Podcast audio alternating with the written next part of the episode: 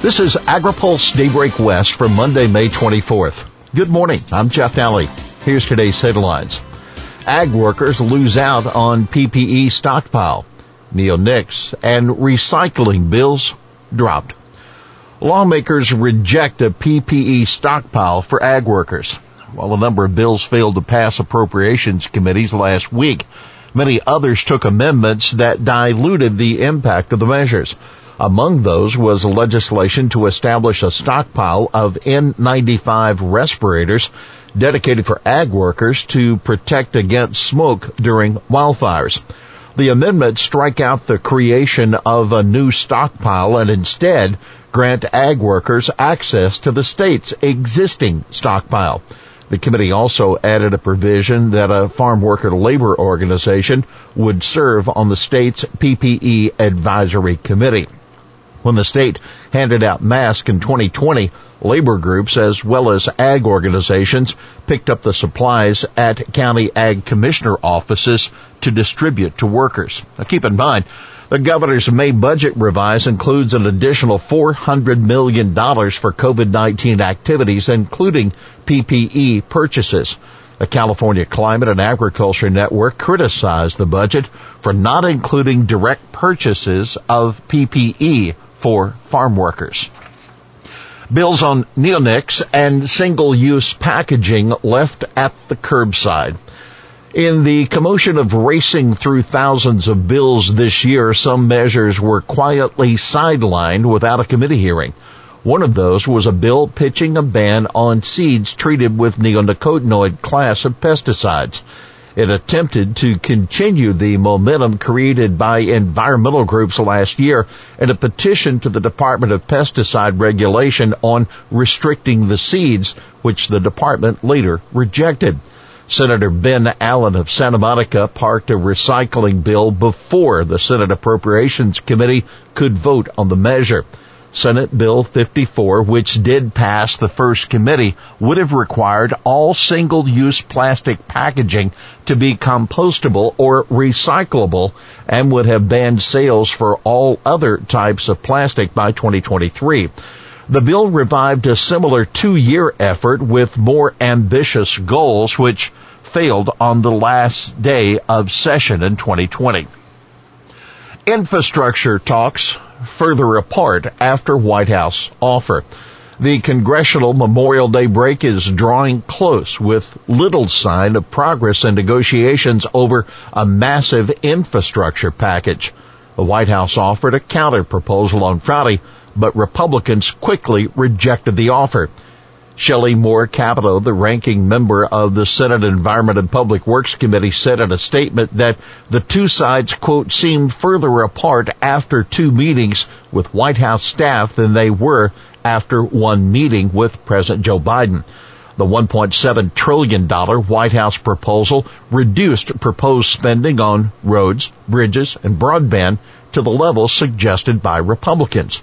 Broadband funding was reduced to $65 billion from the 100 billion originally proposed by the White House.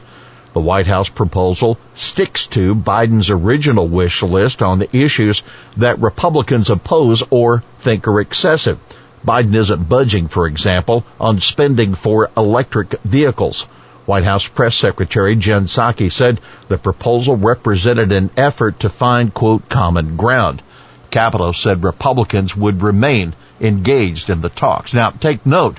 The Association of Equipment Manufacturers welcomed the White House offer as, quote, a necessary part of negotiations. For more on what's on this week's DC policy agenda, read our Washington week ahead. Rice farmers tell USDA its acreage forecast is high. USDA is predicting farmers will plant 2.7 million acres of rice this year. That's a drop from last year, but it's also higher than what farmers will actually plant.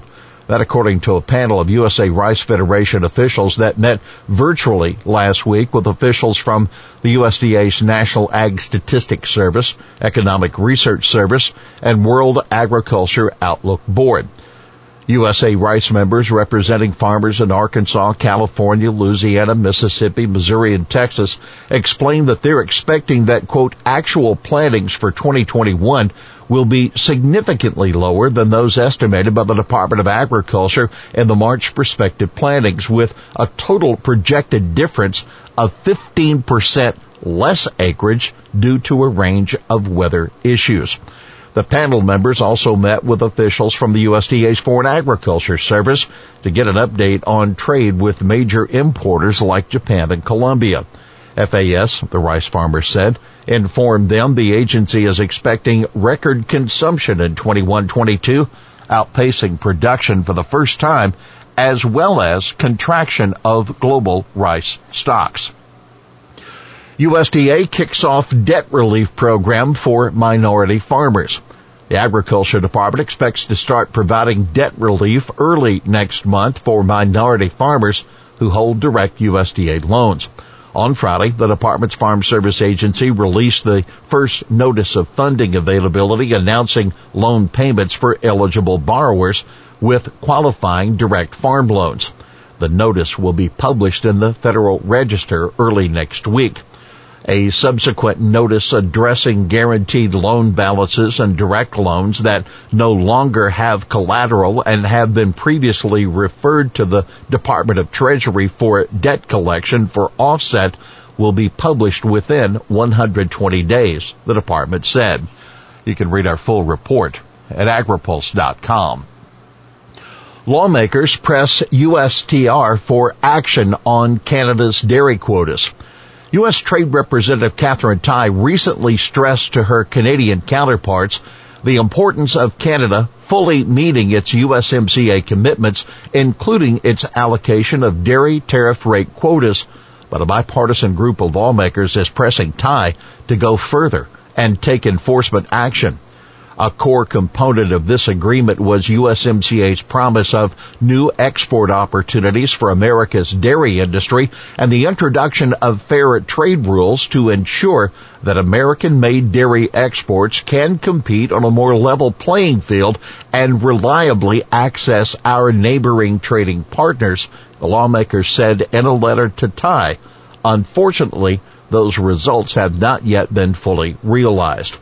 The Trump administration took the first step of requesting consultations over the allegations that Canada's not upholding its dairy TRQ promises, but the Biden administration has not yet taken the next step of requesting a dispute panel.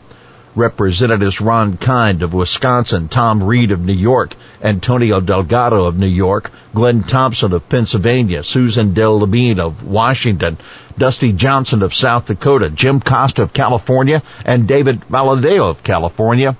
They all signed the letter. Here's today's He Said It.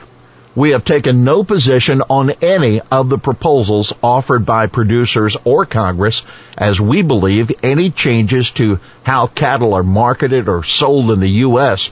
should be determined solely by producers. That a spokesman for meatpacker JBS offering the statement to AgriPulse to describe its thoughts on current efforts to reform cattle markets. The company made news last week when it decided to end its membership in the National Cattlemen's Beef Association. Well, that's Daybreak West for this Monday, May 24th. For the latest news out of Washington, D.C., visit agripulse.com. For AgriPulse Daybreak West, I'm Jeff Daly.